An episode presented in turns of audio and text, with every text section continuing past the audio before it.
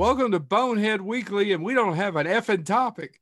What we do, it's just we each have a topic, and we're going to ask the other ones about it. This is Why? question. What, what, what the hell would we want to talk to one? This about? is question roulette. Yeah, that's the name of the episode. Question roulette. That's. I want to play the Russian one. Oh, you're always Okay. Russian, Russian, Russian. You go get a gun. Fun. You go get a gun and you keep pulling the trigger, and me and James will be here to watch. Oh, you wouldn't watch.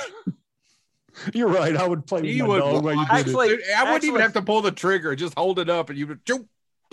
Actually, Chad, could you just stay online? You don't have to actually watch, but just because I'm a big fan of the deer hunter, every time he starts to put the gun toward his head, could you just scream, "Did him out! Did him!" Did him That's all. I, Did that's all I need. Oh, That's all I need. I, I, I really, I, I don't know why that's. I don't know why that's not a ride at Universal. I can't, imagine why it's not. Why it's not in Seuss Land. You fall out of a simulated helicopter. One out of four of you loses a leg. I mean, it'd be the I was gonna kids would- say, Probably because Warner Brothers owns it. Oh, that's, I knew it was a net was studio issue. Studio issue, man. and So then rights. and then before you actually get on the ride, one of you falls drunk nude in the middle of the street. Yeah, But Harry perfect. Potter, Harry, they licensed Harry Potter. I bet they wanted more money for that deer hunter. yeah, I bet they did. I don't It's remember all about- Dimble, Dimbledore. It's all about IP now, guys. Intellectual property Oh yeah, and we Well, ain't we're got none. screwed. We can't do nothing. and stock prices. That's really what Hollywood's about. Hey, All did right. somebody go, you got an intellectual property? I'd fart in my hand and go, here. That's Huh. why we're not. I don't know why we don't have sponsors. Other we than never- your AA sponsor, Chad. I didn't mean to leave them out. Well, we, I we don't should remember drinking ranch and Gatorade together. We should probably just ask for more sponsors. All right. Who Ranch wants to, flavored Gatorade who wants here to on go? Bonehead Weekly. Who, who wants to go first? James, you go. Mine's mine's not going to be a long topic. Well, I, and actually, it's odd that Chad mentioned uh, when we do segments. Ranch flavored um, Gatorade. Now, when we do segments for for our our good Australian friends, we call them Bonehead Weekly Fun Size or Funsies, depending on what mood we're in. Funsies, and- funsies, funsies. And we did one uh, Really where don't. Chad made the comment that if you're learning history through movies, uh, biopics, Oh, it's the yeah. wrong way to do it. Well, here actually was a question I had, and I have my answer, but I want to know what y'all think first.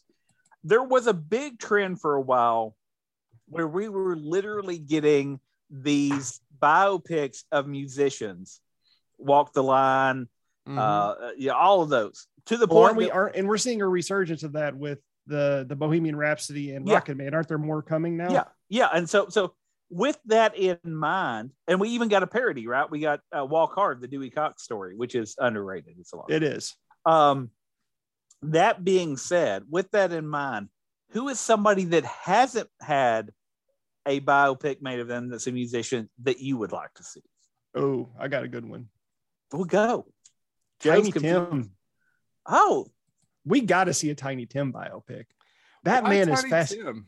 He is fascinating, My Joe, uncle met him.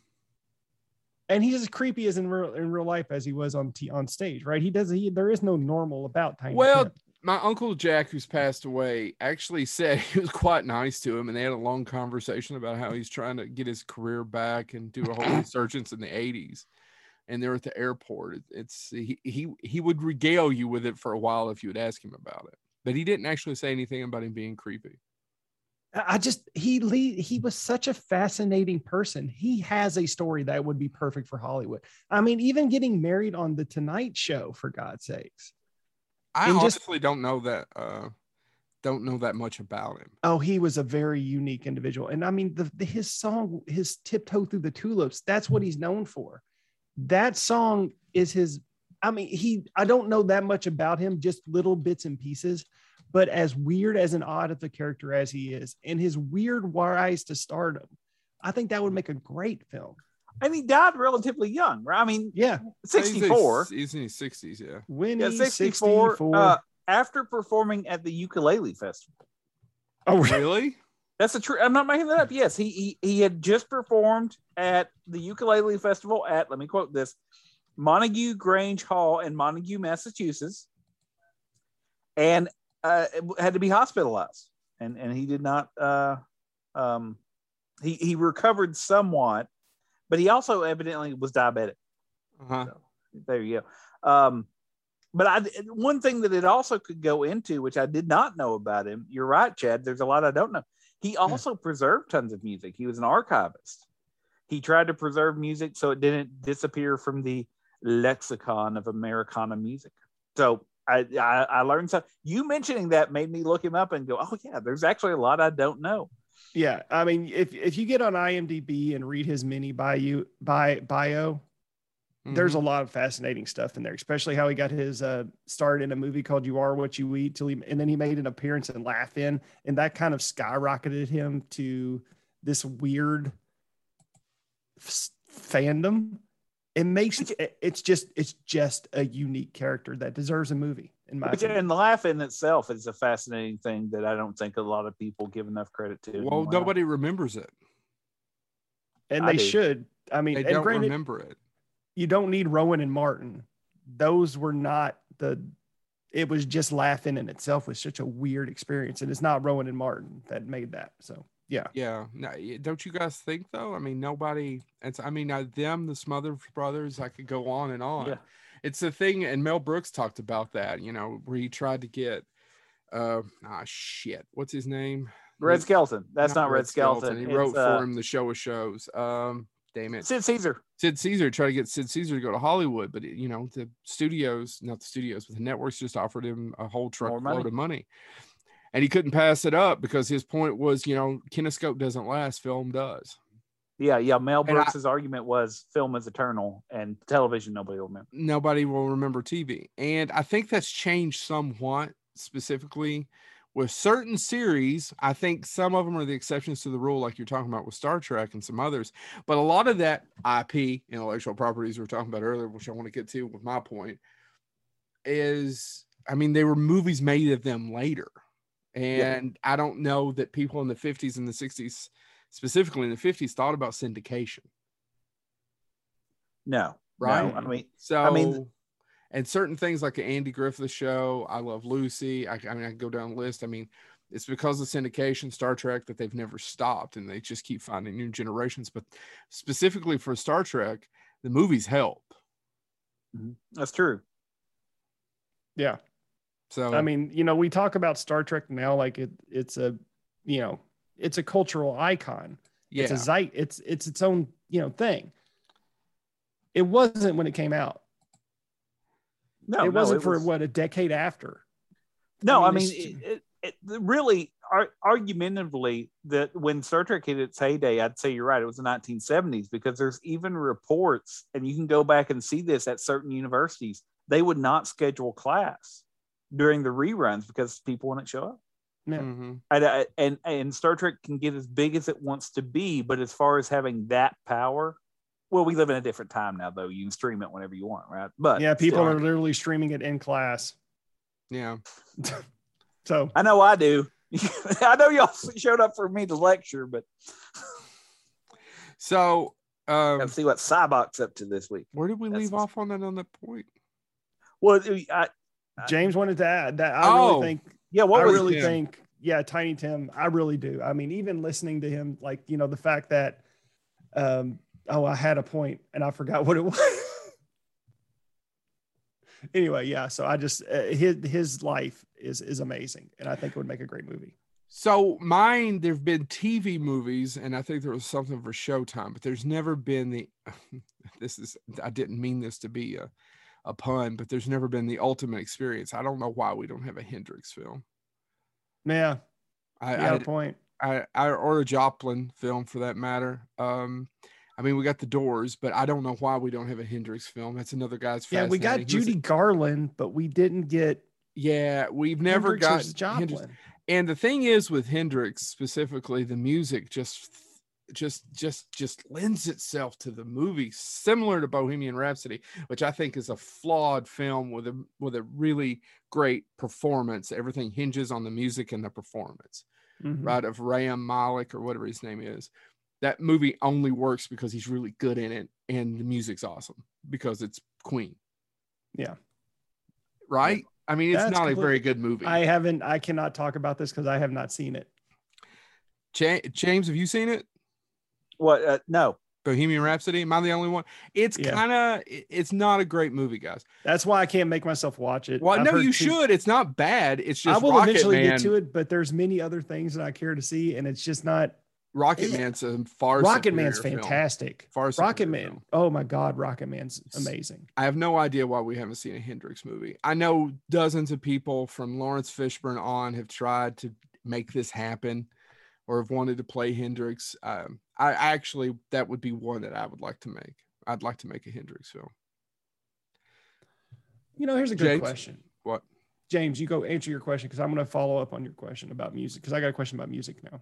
You know, it, there's one artist that I'm a huge, huge fan of, and I own multiple works by him, and and I'm fascinated because his entire career is a roller coaster, and there's complications, and and and that's Warren Zevon.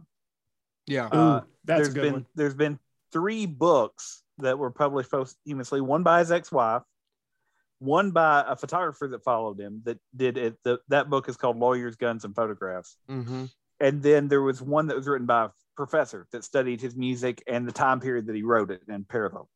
Um, but Warren Zevon is to me, I mean, Raspberry Beret, everybody Yeah. knows his Prince. Linda Ronstadt probably gets more credit for Poor, Poor, Pitiful Me Yeah. than he does. Mhm. Um, but he wrote all these great songs. And, and really the one that gets the most airplay is Werewolves of It was a London. wonder, Mhm. yeah. To really, I mean, I love Werewolves of London, but it's not his best song. No, Um, and so uh, What's his best think- song? his version of Tiptoe Through the Tulips. What's his best song? oh man, that's uh, I mean, I love "Where Werewolves the London too. I was just, I don't know. I love it. I Uh, like- it's either that or uh, Lawyers, Guns, and Money. see I I like Mr. Bad Example uh is is one that I really like. Um I keep a busy schedule. Uh well uh I'm very well acquainted with the seven deadly sins. I keep a bit busy schedule trying to fit them in. Excitable Boy. Excitable Boys, great. Oh, that's a really well written song. Excitable even- Boy, they all said. Uh, there's even uh ones like Carmelita uh, is Mhm. is great. It's sad, but it's great. And that's it. I mean, he he has these movies or these these songs that can be played. Werewolves of London works for Halloween. So does Roland the Headless Thompson Gunner, mm. which name checks Patty Hearst. His songs have such a cultural awareness about them. And he he was, I mean, he literally is credited if you read the way Wikipedia summarizes it. He his career, you know, failed and came back, failed and came back. Yeah. And and you know, he credits David Letterman with Yeah. that, but I mean, there's even the belief that he was pretty much doomed early on. Uh, some people theorize that his, if- for those that don't know, Warren Zevon, he died of cancer, lung cancer Yeah. and they think one of the contributing factors was that he actually worked at his father's carpet store and he would play in the attic which was filled with asbestos Asbestos. Mhm. Uh Yeah, which and, is and by the way, if you don't know Warren Zevon, he was actually, and, and James kind of mentioned it briefly, he was the person who, when Paul Shaffer wasn't available, Warren Zevon filled in for him on the David Letterman show. Yeah. That's Yeah, what I- he's most, I, I- honestly, for people our age, that's probably what he's more commonly known for because a lot of people don't listen to his music. Which That is or a shame. Werewolves of London. They'll know the song. They'll know where. Yeah, they'll know Werewolves of London. You're right. his last appearance on and, and there's actually i mean and this is why i think it'd be a great movie his last appearance on david letterman he he gave him his guitar he left it i don't think it was on air he left And he gave him the whole hour. room. Letterman gave him the whole hour. yeah Right? yeah because he was dying and it, that was the thing like they thought they might be able to do some treatments but they knew it wouldn't last very long like they they would extend his life but they couldn't so he, he said no i'm going to do one last album which was the wind Yep. I and uh, and then the other thing though that I find fascinating about him was they asked him in an interview, "How do you approach this? How do you deal with it?" And he was very frank. He was like, "It's coming. I really just hope I live long enough to see the next James Bond." James Bond movie. Yeah. And he would get up and eat bacon and eggs for every meal. yeah, yeah, and I mean, and, and really, and, and uh, by no means, you know, God, I wish we had twenty more years of Warren Zevon, but it was one of And those he things looked like a guy who you would walk up to and he would literally smell like bacon and eggs. well, I mean, He also had He- mental illness. Are you going to get to that, James? yeah, yeah. Uh, I mean, He and he Billy just- Bob both have the OCD. Yeah. And that's but he's such a fascinating and and there's some people that he was member of a band for a while, and that had some complications. And there's just so many stories there. But I find it fascinating that, I mean, when I tell people I do prefer Warren Zevon's version of Raspberry Beret over Prince, I might as well say, like, I, don't get me wrong, Prince is a phenomenal musician. Purple Rain, all that's no, it won't take anything away from Prince. That being said, Warren Zevon wrote it. Uh, wrote Raspberry Beret, not not taking anything away from. So anyway, I, I just think the back. I like them of that- both. Yeah, but uh, they they play differently. I should say. They say play differently. It's the same song. They play differently. I mean, they play differently. His is, and it's the same thing with Linda Ronstadt's "Poor Poor Pitiful Me." one of them Yeah. was a lyrical genius. The other one was a mu- musical genius. I mean, Prince Yeah. was a musical genius. So He was a Mhm. performer. Yeah. I don't think Warren Zevon. Warren Zevon was a musician that wasn't always a quote unquote performer. And Warren. Zevon just could did not have the musical talent or lyrical talent to come up with such a great song as P Control. I'm not going to touch that. One. Uh, anyway, don't don't besmirch Prince. Since He'll we got for us. lawyers, guns, and money, I had a the friend in shit high has school. hit the fan. I had a friend in high school who would drive around and make me listen to P Control on a ray on an on a loop. And I'm like, other than the fact that he is saying that part of a woman's anatomy, what is good about this song? And he would just play. He goes, man, it rocks. No, you're you're playing it because he says the word, the P word. Sorry. Prostate. No, Yeah. no. Yeah, yeah, women's prostate. Yeah. prostate control. Pro- It's actually it was used as an ad. Uh, Prince wrote that actually originally for an ad for a uh, GNC supplement. Prostate control. Yeah. Look it up. It's uh, it's all true. I'm not making any of it up. Don't So I got a question for you all since we're talking about musicians because I was th- I've been thinking about this because I've, I've been listening to a lot of music lately more so than I normally do and if, if you don't know me personally I don't actually listen to music it's not something that that brings me calmness I can't listen to music uh, but I have been a lot lately and I started thinking about how the Beatles are kind of held on this pedestal above all other musicians it's true. Do you all is there a musician who you think should be up there with them in terms of their greatness? Because i do have one. Who is it? in my personal opinion. It's not a it's a person it's a band. Mhm. and it's and honestly i can't figure out why people don't Oh, he's going to talk about the monkeys. no no. I re, it's it, i think this might come out of left field for you two guys for when I, um it's they have so many great songs and i don't think that they're held in the same admiration as the beatles and that's sly and the family stone Hmm. I think Uh, they I'll don't? I really don't think they get credit for how amazing their entire catalog of music is. I mean, people know every I mean, yeah, people know everyday people. People know some of their other hits, but like the song like The Poet, people don't talk about that song. There is, I I I I off the t- I can't believe I'm blanking off the top of my head because this was just a random topic that came up. The the Sly and the Family Stones have such an amazing list of songs and I don't know why they're not held up in the same list as the Beatles. I just never have been able to figure that out. Do you all have an the option? I- I'm going to look up their catalog real quick. So- Um, I mean, I always think the Rolling Stones take a back seat to the Beatles, but pretty much everybody remembers the Rolling Stones, so it's kind of hard to. They still take everybody takes a back seat to the Beatles, though. yeah, and I just and I don't get me wrong, the Beatles are amazing, but there are other bands who I think deserve that same admiration, and I don't feel like Sly and the Family Yeah, Stone I, gets don't, I can't follow you there with Sly and the Family Stone. Have you not? I mean, have you? I, I just I disagree because they have they have they have four disc worth of amazing music. Yeah, Turn Me Loose, M'Lady, Dance to the Music, Color Me True. I mean, Music Lover, Love City. I mean, they have such a great eclectic list of songs, and I just don't understand why they're not held in that same regard. I, you know, I, I think uh, there's, there's two. One I'm going to say jokingly, and the other one I'm going to say seriously. A musician wise, that I don't think get enough credit. Uh, jokingly, I will say the Trashmen, because they're the only people with the intestinal fortitude to do a song of an ornithological nature and link it to linguistics. Um, otherwise, though, I'm and I mean this seriously. Um, you know, somebody that I think does not get enough credit, and I would argue has had a quote unquote Beatles type influence, is actually Weird Al, and and I'm I'm saying that Oh. honestly because there is how many other acts have lasted 40 years created original music as well as parodies i mean he's known for the parodies but he is has sold hit you know in the top 10 in four different decades still CNR active is, CNR is still one of my favorite songs of all time. and so, and, and so I'm, I'm being honest. I think that people think of it as comedy, but Weird Al, I mean, he's performed Peter and the Wolf. He's performed, he is a musician. He is honestly brilliant.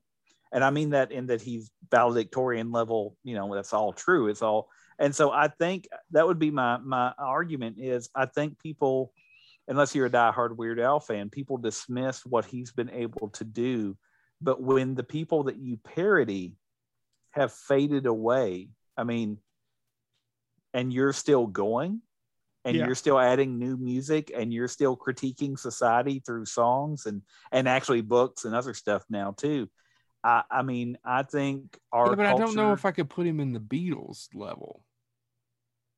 See, I, I Mm. I would argue that there's as as far let me let me justify this a little bit because my argument would be who else could have like Beatles existed before MTV, obviously. Weird Al is able to take over every time he does a new album. He used to be the when when MTV played music, and actually later, after that VH1, they would let him take over for you know four hours and they would play he would do he would basically vj play his song play the original he based it on do all that stuff play some of his original do i mean that was a level of power michael jackson pulled that off michael jackson and weird al were able to pull that stuff off And the other thing about Weird. Al too, yeah, and this is coming strictly from the parody musician element of, of his career. There have been many, many, many parody musicians. They have one hit or a few and they fizzle out.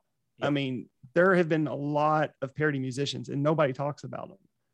Yeah. Weird Al still going and people still know the name Weird Al Yankovic. well I think and, as and even the people musicians, he is probably the best of all time. I don't disagree. I, it's just uh, lifting him up to the level of the Beatles. I, I think I think when you think of uh, you're talking about I'm talking about many different element of pedestals. I mean, he is up there in terms of rock and roll and parody. He is. He do should be held up there. well, yeah. and by the way, parody, Frank's 2000 inch TV. Uh, do you think which is original it's not it's not a parody, again, yeah. CNR Uh, and Frank's two out. It's two of my favorite songs, and they're originals. do you think and this is going to sound terrible uh but do you think had the beatles quote unquote broke up after their boy band phase after the screaming women at the airport phase Yeah. Yeah, would they be held in in the No. regard they are now i don't think so either i mean by because the you way, never and would have made it to the White Album that's what i was about to say i mean and i'm not dissing their early stuff I, I Sergeant enjoy- Pepper or anything. Yeah, no, Yeah. you wouldn't have got the transition to whatever that next level that didn't exist till they created it. Yeah, that, and I was about to say, and I think that uh, maybe that's what I'm getting at, Joe. Maybe that's both of these entities, the Beatles, Weird Al, they created something that didn't necessarily exist before. Now they're not the same. Yeah. They're Yeah. not, but they did something that was not. I mean, like Chad said, you did a parody. It played on Doctor Demento, if you're lucky, Yeah. and and you would do, you know, you could parody one or two things or do a couple original songs. Um, you could, you know, probably Guns and Moses did okay uh, with their parodies. You had some other ones, and you had, you know, um, Sherman and, and things like that. The the the musicians before Weird Al, but I, I don't think any of them nailed it the Yeah. way that Weird Al has, and and so uh, maybe it's that creativity thing that I, I'm focused on. Is that And the Beatles, like I said, if the Beatles would have stopped with Love, Love Me Do, uh, again, not knocking it out know. That being said, if we wouldn't have got, like you said, to the White Album, to Sergeant Pepper's, would we look at them and go, those people are geniuses? No, no, well, but at the same time, we got to that. And no, we got to that point with them. So yeah, they should be held as geniuses. But that's why I'm saying Sly and the Family Stone should be. And by the way, I'm I'm going to kick myself in the ass because now that I've had chances to read, I can't believe I left out. I want to take you higher. Um, Summer of Soul, Hot Fun in the Summertime. Uh, That's Thank actually You my for letting favorite. me. Thank you for letting me be myself again. I I mean, want Sly and the Family thank you. Stones have so many amazing songs that Uh, I think are right there comparable to the Beatles. by the way, do. uh, I, I I wanted to jump back real quick. Warren Zevon, I, I know what I'd want to title the film, and somebody asked me what that bi- autobiography needs to be titled.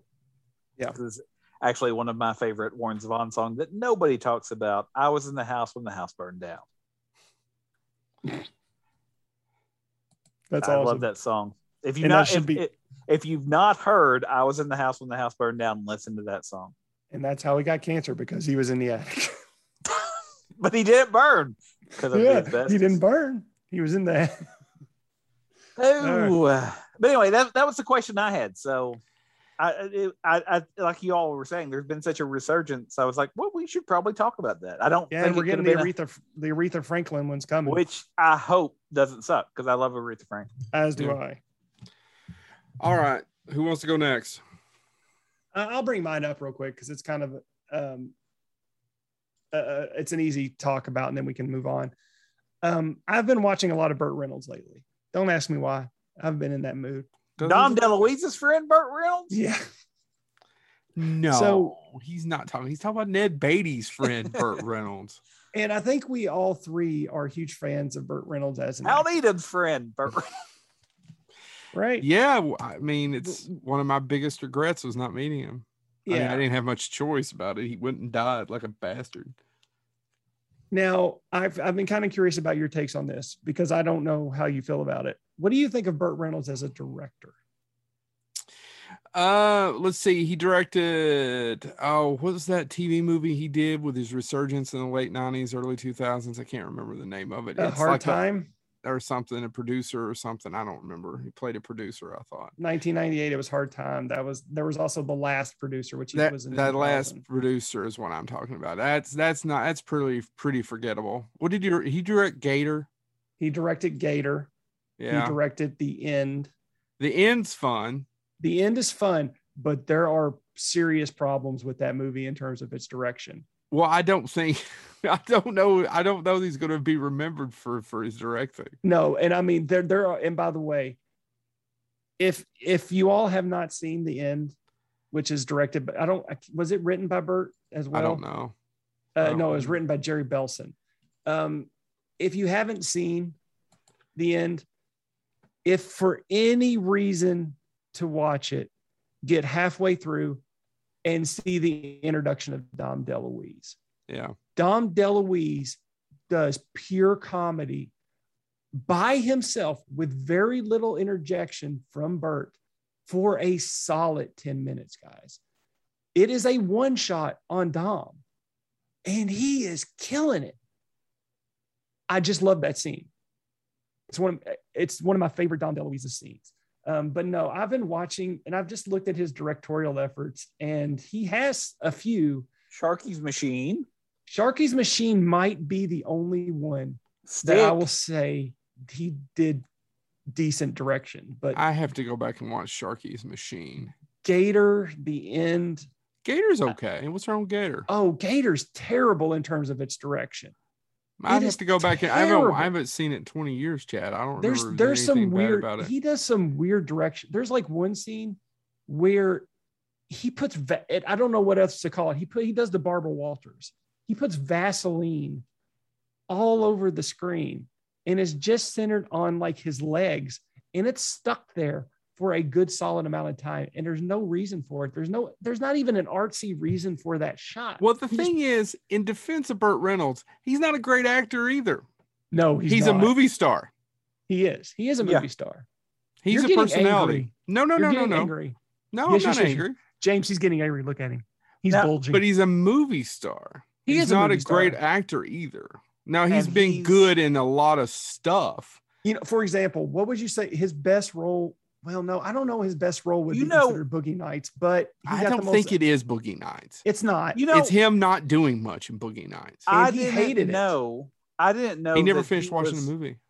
I didn't know he was close to winning. Like, you know, I guess he was nominated, but they thought he would actually win. But he came out before it ever came out and said what a horrible movie Boogie Nights was. He won Yeah. the Golden Globe, but he didn't win the Oscar that year. Yeah, allegedly it soured the Oscar committee on him because he was attacking the movie they were going to yeah, nominate. he for. he. I mean, he attacks it in his book. I read his autobiography. He he, you know, he has nice things to say, but he's never actually watched the whole. Well, now he won't, but he's never watched the whole movie.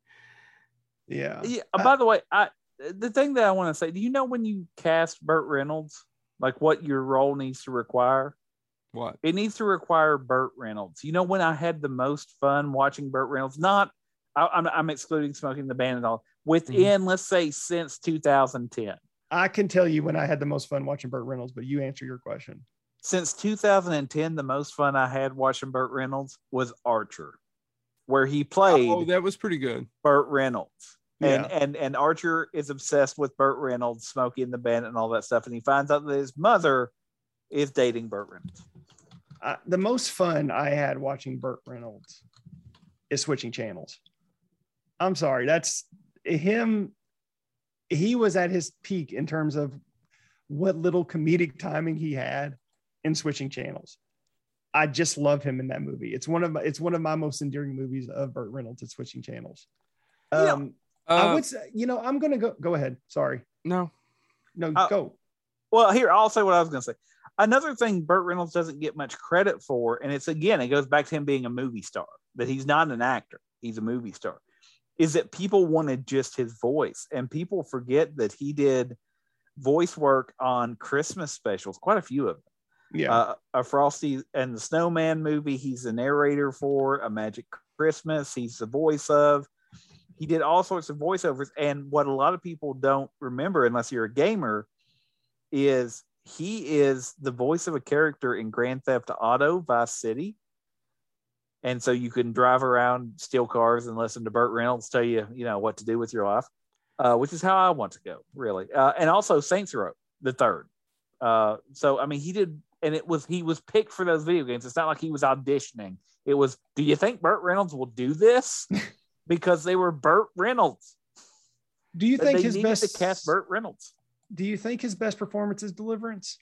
it's del- it's a toss up actually. It's um it's deliverance as far as probably not being him and the Uh-huh. last movie star, which is a very flawed movie, but it's one of his best performances. And it came out in 2017. And it's a shame.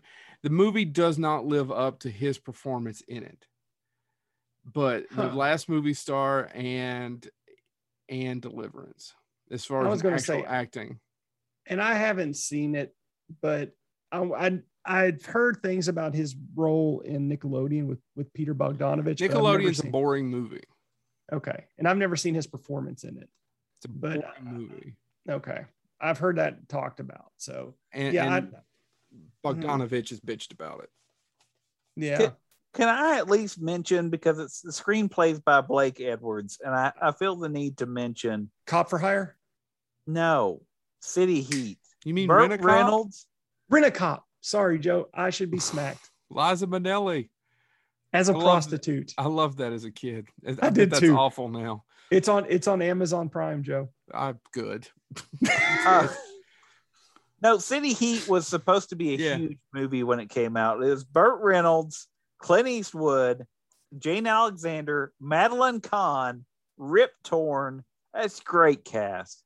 It, by the way, made 38.3 million off a 25 million dollar budget, which back in those studio math days, it did it broke it did. It- okay. yeah. Well, they don't. That's something I want to get to too. Is that they don't care about. They care about the stock price. Yeah yeah so uh but i i just i wanted to mention that because that's that, that that's an entire clint eastwood chapter Is that Uh, any good, by the way? Because I've never seen City Heat. I, don't think I've ever seen, it either. i have seen it but it has been because if it's a clint eastwood movie i watched it with my father through uh anything before gran torino i watched with my father at some point. point And I Didn't can't matter. believe I haven't seen it because it has Art LaFleur in it. Anything But- with LaFleur, I'm going to watch. I it, I watched it. I think probably because on TBS back in the day, and I can remember my dad going, "Well, it's not terrible." By the way, I, let me. This is, tells you a little bit something about my father. uh, and his view. He loved Clint Eastwood. He loved John Wayne, but my father's least favorite of both of those was The Searchers for John Wayne and Unforgiven for Clint Eastwood. Why? Well, they're just sad. It's because they're flawed, right? They're terrible. They're not great people in those movies. And and and my father was of the mentality that you know he wanted his Cowboys white hat, you know, Yeah. heroes. Anyway, so if if we're ready to are we ready to move on? Was that your was that just your That was mine. Chad? Yeah, I'm good. Nobody really answered it. I- Other that- What do you mean it didn't? no, no, I guess we did answer it. He's not. He's just a movie star. He's not really known as a director. I don't think. Yeah, it's. a- I don't. I mean, don't. I don't think he's a bad actor. I think he's a great personality. Yeah, A fantastic. I mean, he probably guest hosted for Carson more than people remember. I think he's one of the top five guest. I honestly forgot that he did that. He Can did ask the a Tonight question? Show all the time. He was. Yeah, he's a superstar. can I, can I ask a question? And, and I mean this, Like and no I, I don't Oh, I don't go ahead. Know. I don't know if you all know the answer to this.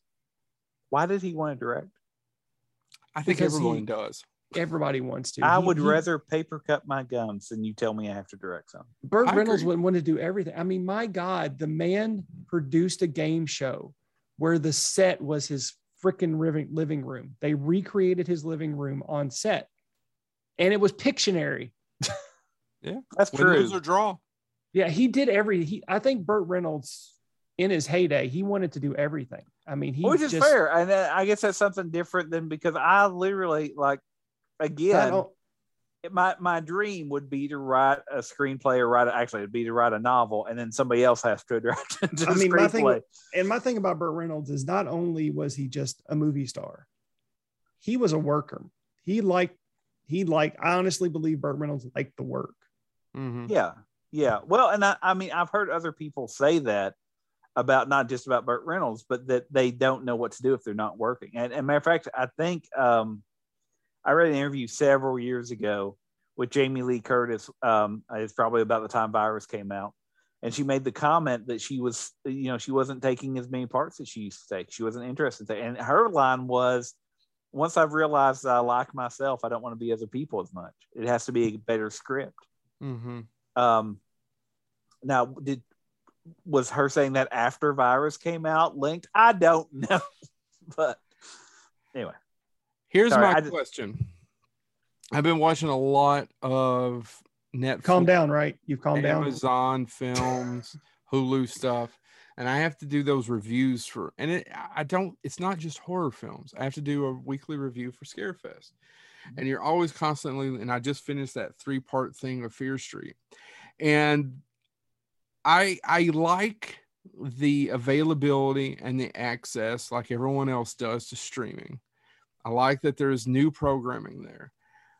But a lot of the movies are just not good, No, even though they're spending just as much, if not more money on them. And here's what I'm going to tell you all that I think it feels wrong. I don't know their process, but there used to be something called a development executive, development exec, right? And you you went through that and you're like, well, does this work? And rewrites and rewrites and rewrites. And I don't know how Netflix works. They may have a team of those but I want a job. They used to be the most hated person in in in Hollywood, right? Ah, the, the executive in charge of a development. Blah, blah, blah, blah. They need them yeah, because I I'll use this just because it's fresh on my mind, but I there are dozens. There are dozens because I've watched so many. The Fear Street, they shot three movies. All of them are an hour and 45 to 55 minutes, all three of them. There's no reason for them to be that long. And it's convoluted. I get that if you're a fan of the book, but it just somewhere along the way should have said, let's streamline this. It doesn't necessarily have to make sense, but let's at least kind of streamline. Let's try to tighten this script. Where is Well- the script development happening in this process? Because I see it with a ton of those movies. do you? So if I'm if I'm not mistaken, and James, I didn't mean to interrupt you. no, go ahead, go ahead. But from what I've heard with Netflix, you can pitch them the idea, and they'll say, "Go for it," and then they pretty much stay out of the the control. They Then don't why, have the, in the name of Satan's jockstrap, are we not pitching stuff to Netflix right this second? Well, because I we don't don't have access. We don't have. Yeah, we don't have we access. Don't, we don't have uh, representation. I'd love they to. pretty they pretty much don't do content control as in order in order for you know the produce it's just them making the movie and whatever they get they get and then they give it to netflix and netflix is going to make some money off of it and if they don't get the ratios that they're looking for they just stop making them and if they do get the ratios so, but back to what I, I, again, I get what you're saying. I, I just, i agree I'm with you there needs to to be think- something there needs to be to- someone there to go okay this as an idea let's tweak it a little bit let's take the shows out. So they've done some really good shows. I can't argue with that. There's been, some, I loved uh, Queen's Gambit. I, I, that's a really well done show. I like Stranger Things. I, what's another good Netflix show? There's been several. Well, There's been a couple movies on that. I, I will There's defend been his. two. I will defend his house as being. His house is okay. I haven't seen his house. I Well, can't think of I can't think of a good Netflix movie that I've seen. Ma- Mank Mank. Yeah, sorry. Mank's Mank's Netflix. and The. Irishman. no, I like The Can't- Irishman. I can't give you the Irishman. I hated I, it. I, I enjoyed it. All 14 Okay. hours of it. Good for you. No, I, I, was gonna did. say, I think I- it's good. I really- I do. couldn't- In fact, it was it's to me, and I actually like that it's four hours long. It took two or three nights to do, but it was It okay. too. It, was okay because I just enjoyed hanging out with all those characters. So I really enjoyed it. Now, could they have cut 30 minutes out of that? Probably, but it's Yeah. written on Scorsese. And I don't want to say it's Scorsese's worst film. It's not. I I found parts of it enjoyable, but I just there was parts in it that I was Mank pulled and The it. Irishman. And I'm Okay. trying my best to find another. Amazon. I, I, what have they done that it, that, that, it's a series. It's the boys. I will defend the boys, but I boys. agree. It's hard to defend movies. I want to get in, some- in in terms of TV. I want to recommend, and if you haven't seen it, check it out. Uh, Frank of Ireland no, But- Amazon. But I think, I, I, and I said I'll defend his house because I think that's the first horror movie we've seen in some time that, that had something new to say.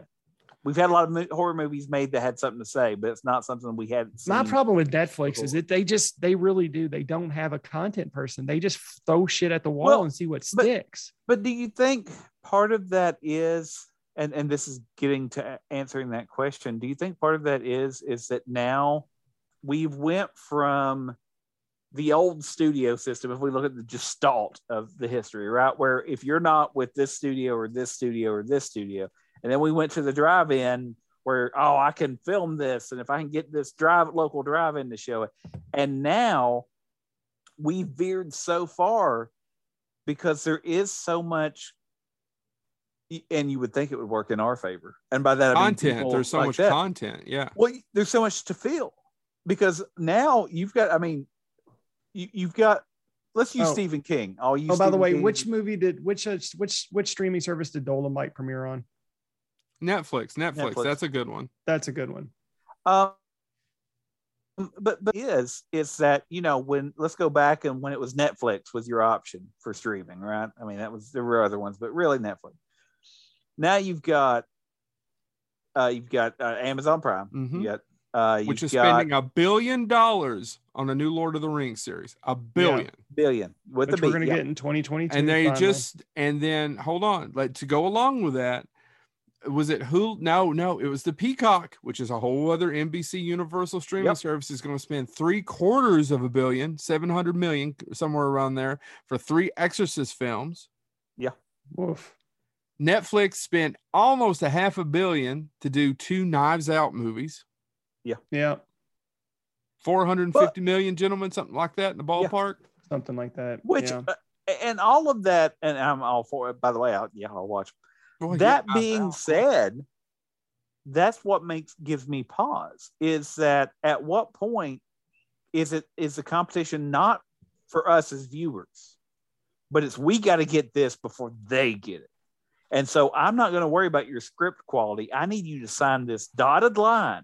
So your movie will premiere your project will premiere on netflix instead of hbo max or and so this this original content that's not already owned by the studios, like you know, well, we already own X, so we can make Well, sequels it- to it. IP, which is what I was Yeah. talking about earlier, Yeah. that this is what it's going to come back to because it's all about two things. It's all about intellectual property. Disney owns two thirds of the IP, yeah. famous IP, right at a half to two thirds, I would imagine, if you actually. Is this Harry yeah. Potter? Is this Harry Potter's fault, or is this Marvel's fault, or is this?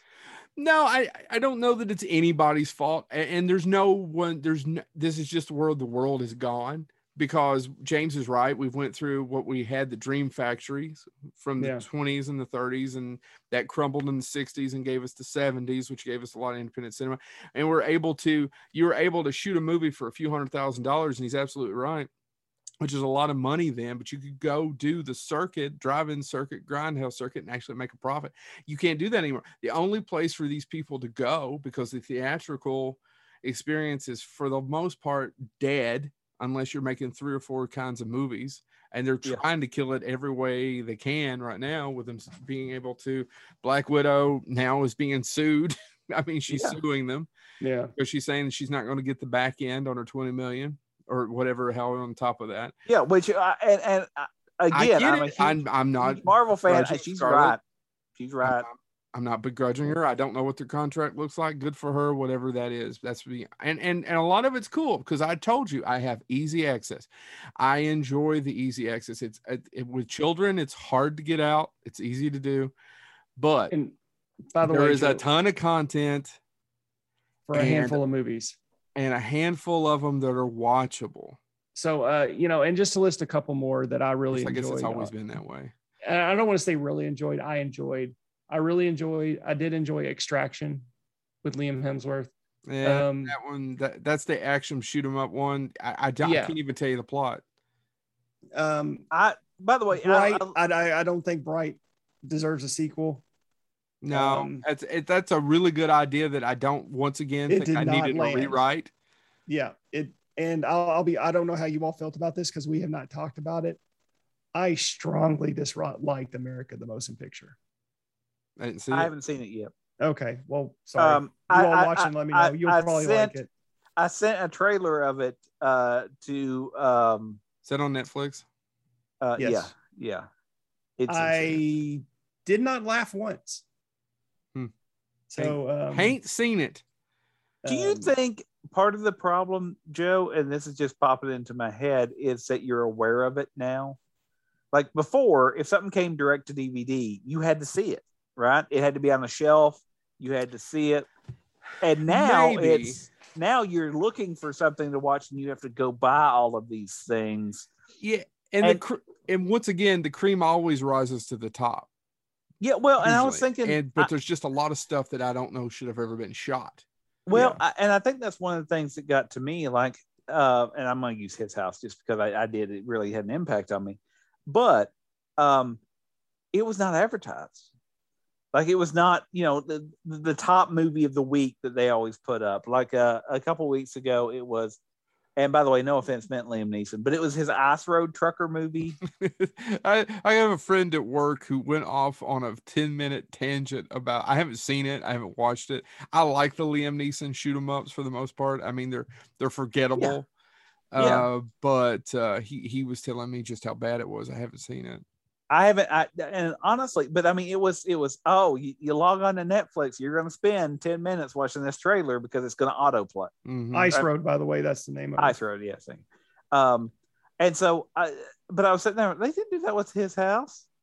And I was like, it's because it doesn't star anybody. It doesn't, you know, they need they need you to see that Liam Neeson movie before you hear that review, right? Yeah. They need and and I I I think that's part of it. I think and Oh, and I enjoyed Space Sweepers too. That's a great. That, that was a very enjoyable Netflix movie. Sorry. Yeah. it makes me really nostalgic and it's very odd to me that I, netflix did the last blockbuster documentary right Mhm. Yes. um it makes me Which was 10 minutes too long. well it makes me increasingly nostalgic though for video stores because and we've talked about this before At least You you could- could go to one place and look. Well Yeah. and you could go listen this is what i like and they would be like well let's we'll try that And, I'll be I- honest with you. Go ahead, James. Sorry. I- and that's that's how I discovered, you know, a lot of independent films. Uh, a- and, I mean, one that was independent and then became bigger, even though there's an entire documentary about how crazy the director was. Boondock Saints. I literally went into it. They were like, "What do you, uh, you know, what are you looking for?" As a guy walked around restocking, and he just said, "What are you looking for?" And I'm like, "I want a stupid action movie that I'm not going to think about, and where that that." And he goes, "You want a couple laughs in it?" I said, "That'd be great." And he said, "Boondock Saints." We just got it in. He goes, "I recommend it. It's a lot of fun." And so that's how I was exposed to that. Not, and now of course it's a cult film. Yeah. But when it was a blockbuster exclusive when it first came out, and they had three copies, which at the time for blockbuster exclusive was not many copies. right. But I watched it, it was, and I literally recommend it to other people. I think we've lost that because, like you said, I mean, there's movies that you all have mentioned that I haven't had time to watch because it's no longer an event. It's no longer I'm going to go to the movies. I'm going to see this. Like, and we've talked about this. I want to see Ghostbusters Afterlife in the movie theater Yeah. that's mm-hmm. an event it needs to be an event and and i think that's probably why i i loved his house. I don't think it needed to be in a theater.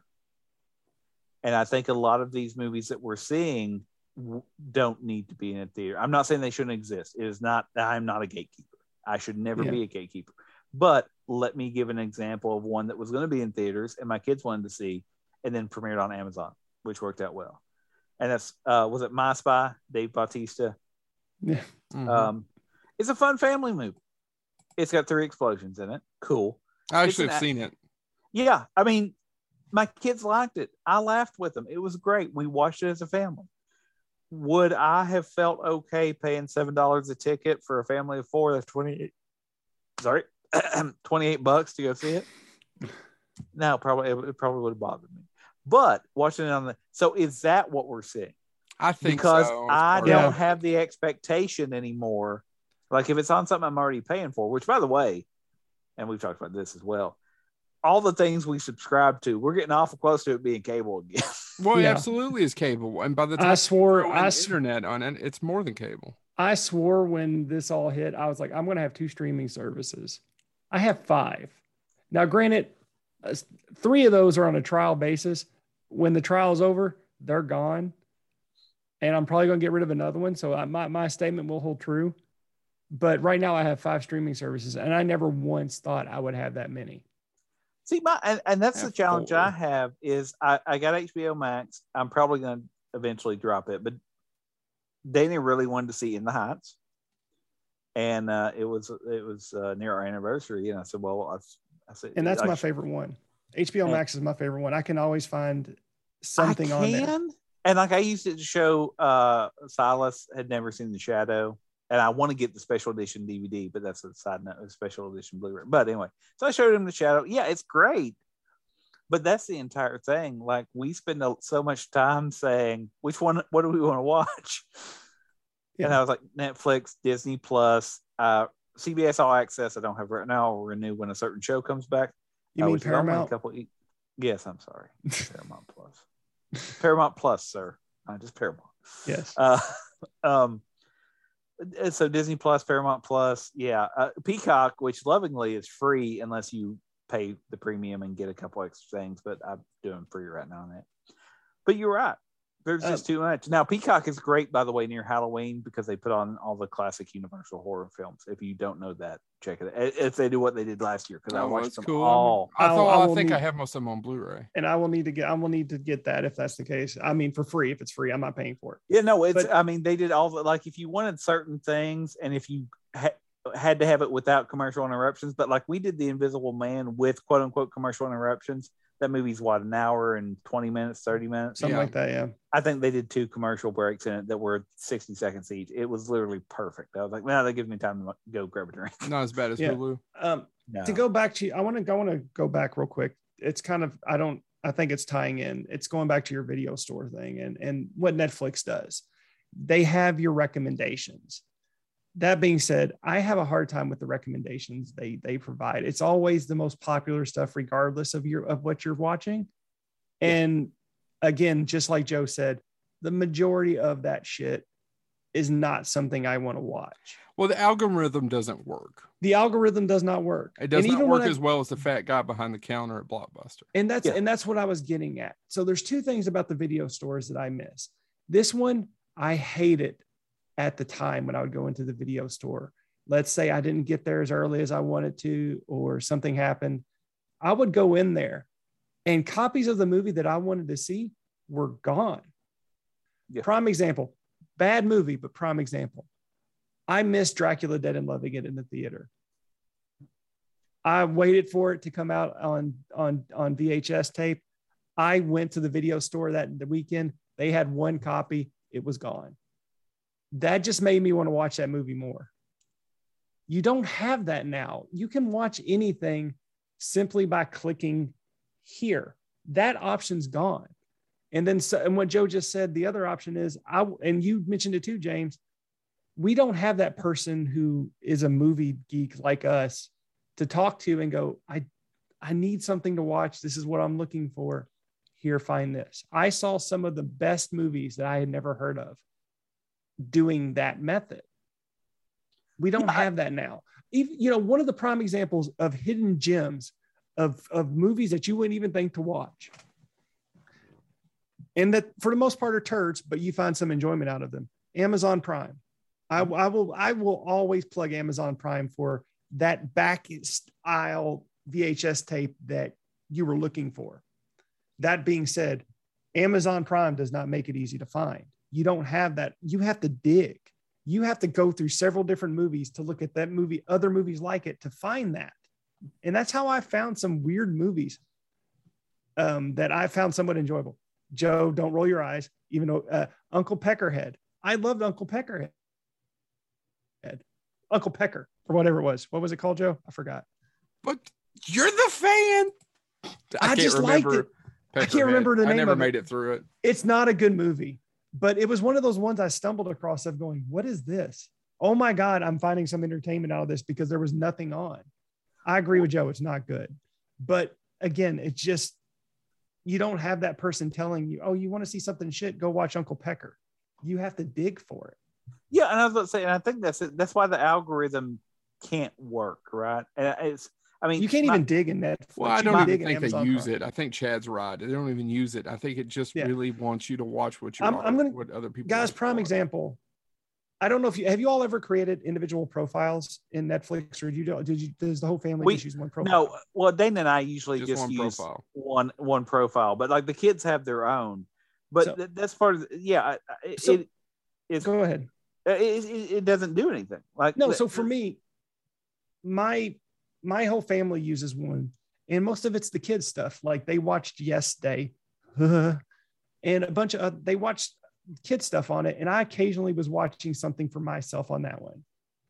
But I was getting recommendations that were all the kids related. So I'm like, okay, I'm not. I'm going to create a whole one just for me, and I put the horror movies and the action films, and you know the shows that I watch guys, the recommendations are the exact same on both accounts. The algorithm does not work.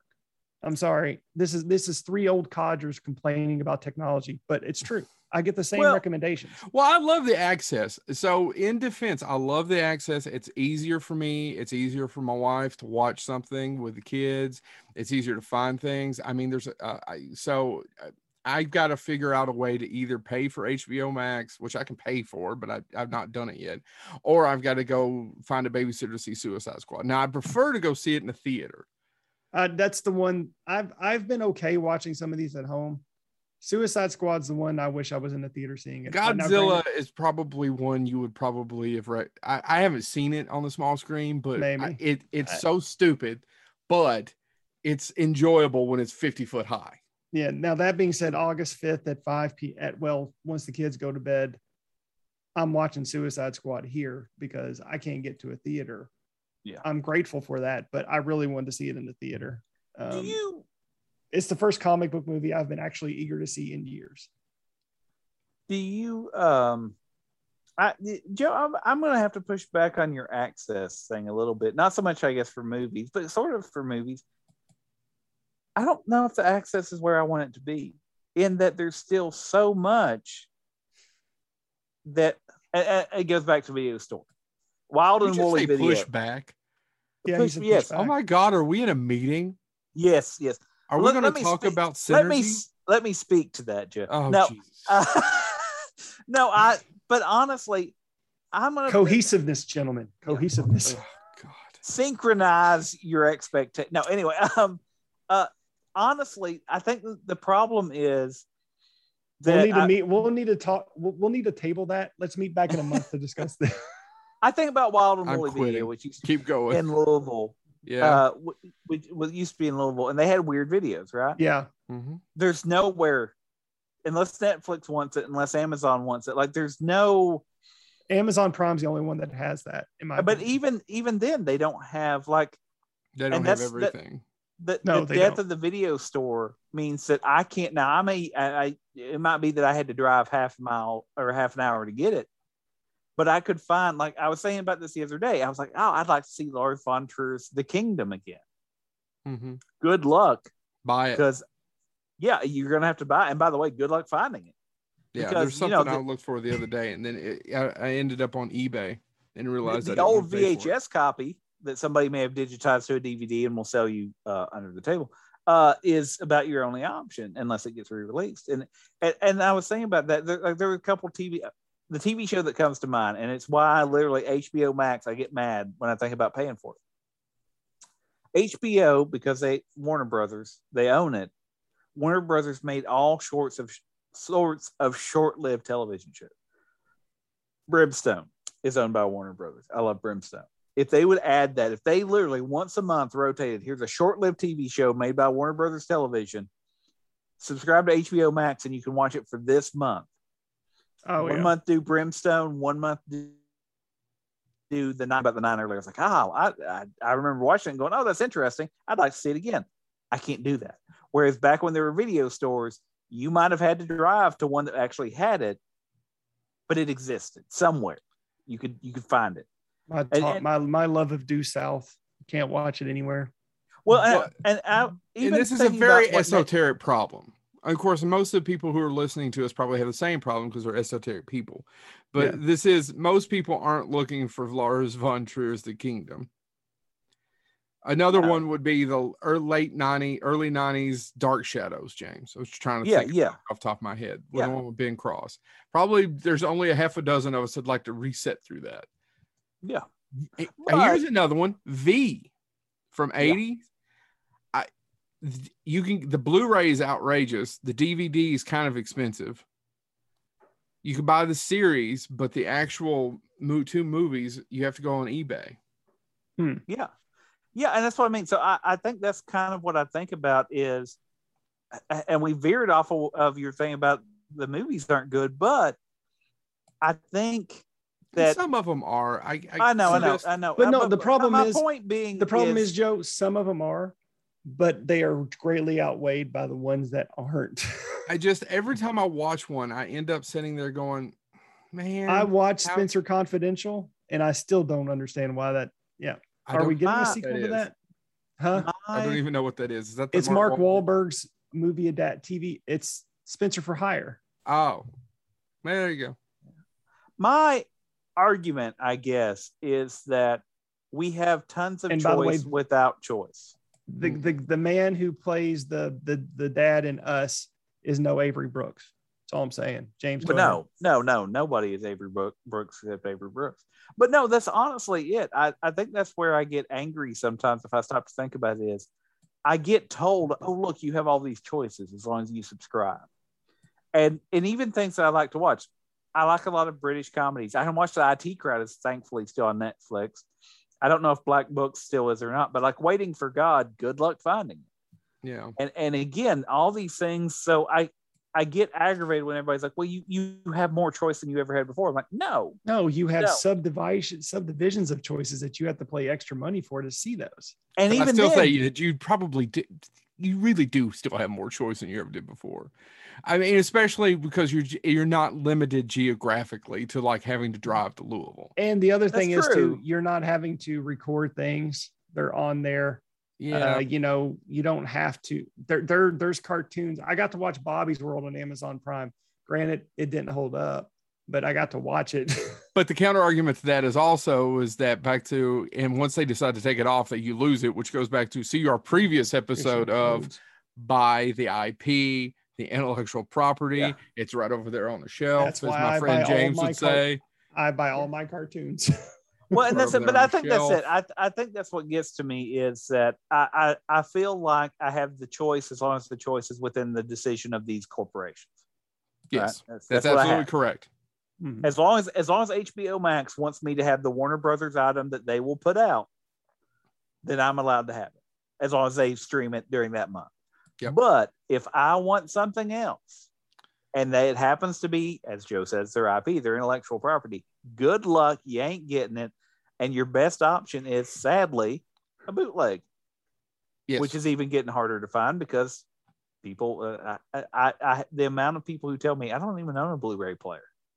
Like, I said, why? Why wouldn't you own a Blu-ray player? I don't need because it. they're It's not nerds. Did you know? Actually, I think Disney Plus has done a pretty good job of this, especially as a Star Wars fan. You know, I had I had I memories of droids and, and Ewoks, and God, they're awful. But at least I can now look at them and say, God, they're awful. I actually And the Muppet with that. Show, they finally got the Muppet Show. on Muppet there. Show, I will agree with that. I will actually also agree Marvel. I mean, they have Spider-Man and his amazing friends. Yeah, I, I Thank God they have Silver Sur- Silver Surfer, which is terrible. Yeah. Yeah. They that have 80s Spider-Man cartoon. My kid has watched it like three times, and honestly, it's one of my. I know it's 80s, but I actually kind of like it. Yeah. They only did the one season. Yeah, no, I remember watching all that stuff. I mean, because it was a big deal when those cartoons came out. Because back in the day, kids, we didn't have a new Marvel movie every year, or every six months, or every three months. Um, All right, So, we probably need to start wrapping it up, gentlemen. Yeah, we're No, no, starting I- to ramble. It's But over no, an I- hour. I that's all I was gonna say is I I I- I feel like we're the the corporations and not that I'm anti-corporation. I I'm not a communist or anything. Please don't put me on your list, Mister uh, McCarthy. Uh, anyway, but um, I I just feel like there's the the the choice is not what the choice could be. And I know there's only so much bandwidth. I know I'm not going to get Brimstone. I know I'm not going to get Joe, But I James, miss don't ever say that. We will eventually get Brimstone. We have to. they literally did an interview. Somebody asked them about it at one of their things. That's been a couple of years ago, and they literally said, "We are aware that until there used to be a website um, called TV to DVD. They, the website is now quit. Until that website closed, Brimstone was in the top ten from its premiere or from its cancellation till it shut down. It remained in the top ten of shows people wanted on DVD." never and they even said and i said this a few years ago that the warner brothers said we have no plans to release that on dvd and i'm like i why are you turning down my money i, I get you don't want to press a thousand of them put it as part of that warner brothers archives like you did the history of mankind that i lovingly paid 20 bucks for because it's the marx brothers and and dennis hopper um that's fine do it print on demand i'll still pay for it which is what bootlegging basically is but they won't do it. So anyway, All right, guys. Well, this has been Bonehead Weekly. Thank you so much for listening to Middle Aged Men Bitch Why They Have to Buy Streaming Services. they're already here. They don't really give you choice.